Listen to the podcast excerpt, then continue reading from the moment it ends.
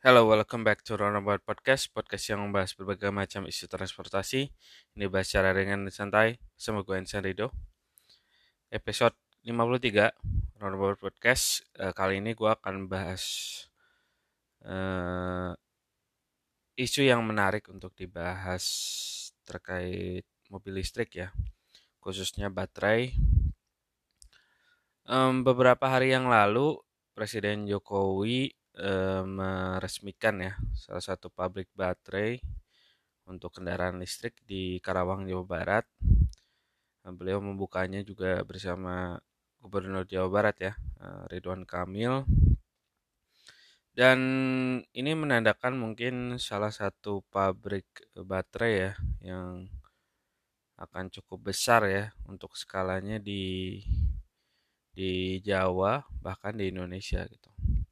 Ini yang gue lihat dari rilis beritanya sih, memang ini bakal mendorong dan juga mendukung perkembangan mobil listrik dan juga kendaraan listrik lain, khususnya di Pulau Jawa ya, dan juga mungkin akan dikirim juga ke berbagai pulau dan daerah di Indonesia gitu. Um, gue menanggapinya sebenarnya cukup optimis, artinya gue melihat bahwa ini adalah sebuah langkah penting untuk perkembangan uh, kendaraan listrik ya di Indonesia. Artinya baterai itu memang sebuah komponen penting dari mobil listrik atau kendaraan listrik kita. Kalau kita coba meninjau dari segi biaya atau cost ya yang dikeluarkan dari sebuah kendaraan listrik, jadi mungkin sekitar tiga puluh lima sampai lima puluh persen biaya dari kendaraan listrik itu berasal dari e, biaya dari pembelian baterai gitu. Ilustrasinya gini, misalnya lu beli e, mobil listrik ya, harganya misalnya seratus juta.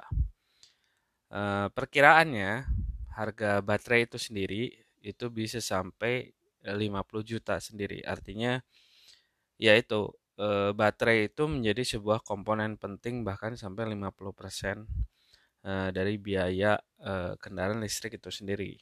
Sisanya tentu aja ada motor listrik, terus juga ada komponen lain yang juga e, penting, tapi tentunya biayanya tidak sebesar dari baterai gitu. Itulah mengapa gue melihat sebenarnya e, dari program pemerintah ini sudah banyak yang mendukung dari produksi baterai dalam negeri gitu, terutama untuk kebutuhan kendaraan listrik gitu. E, di sisi lain yang mesti kita e, amati dan juga kita waspadai bersama adalah bagaimana baterai ini bisa dimanfaatkan secara baik dan juga bisa diproduksi secara aman gitu. Gini, gue coba breakdown ya. Ada dua hal yang mungkin kita harus sama-sama tahu dan sadari dan kita jaga bersama.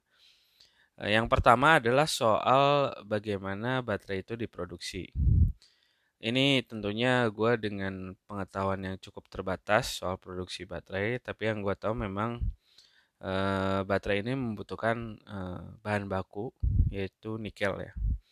Yang yang sempat ramai sekali dibicarakan beberapa waktu yang lalu bahwa Indonesia adalah satu, salah satu eh, pemilik eh, sumber daya nikel yang cukup besar di dunia gitu.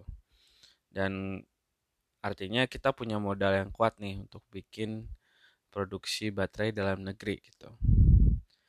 Tapi yang mesti kita sadari bareng bahwa e, memproduksi baterai itu tidak mudah. Artinya butuh e, perencanaan yang matang, dan gua mencoba meng-highlight di sini adalah bagaimana kita menangani limbah baterai gitu. Limbah baterai dari produksi, bukan limbah baterainya ya, maksudnya bukan. Nanti kita akan bahas ke sana, tapi limbah dari produksi baterainya. Karena kita tahu sebenarnya produksi baterai ini membutuhkan bahan baku nikel dan lain-lain yang memang yang gue lihat secara sekilas produksinya itu akan banyak me- mengganggu ekosistem seandainya kita nggak jaga dengan baik gitu. Gue sempat baca e, liputan uh, dan se semacam investigasi gitulah yang dilakukan oleh Tirto ya, salah satu media daring yang cukup uh, terkemuka. Ya, gue nonton salah satu liputannya di YouTube terkait eh, produksi eh, bahan baku baterai di di Maluku Utara yang ternyata membuat banyak eh, masalah ya. Salah satunya adalah masalah pencemaran lingkungan dari limbah produksi baterai. Ini tentu menjadi ketakutan bagi kita ya, artinya bahwa kita nggak bisa terus mendorong produksi baterai yang tidak membuat e, faedah yang baik gitu buat e, buat negeri ini gitu.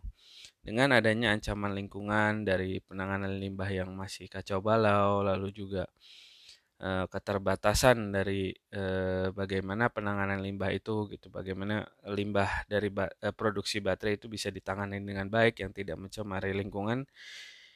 Itu harus kita jaga bareng, karena ternyata uh, di lapangan banyak yang terjadi uh, apa ya terjadi kesalahan, artinya mismanagement yang ada gitu di sana yang perlu kita jaga bareng gitu. Lalu gue akan coba bahas juga terkait limbah baterainya itu sendiri. Jadi limbah baterai setelah digunakan oleh kendaraan listrik atau ya yang lain lah, misalnya yang selama ini kita pakai untuk baterai.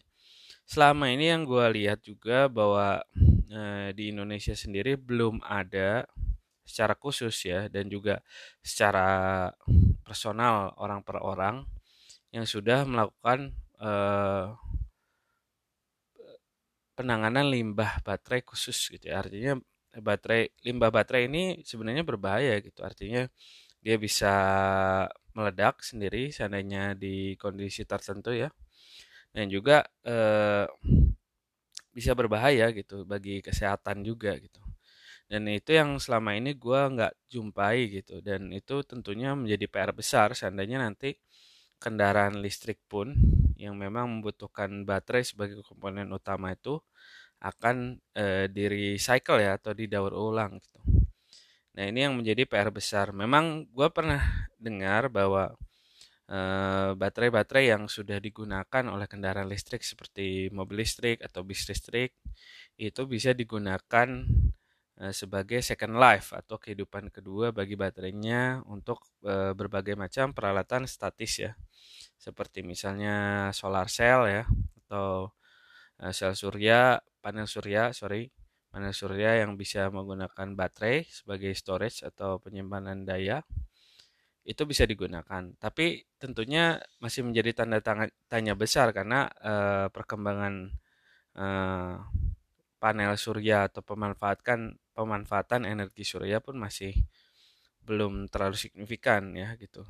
Sudah berkembang tapi masih butuh banyak e, perkembangan lebih jauh ya, artinya seperti itu.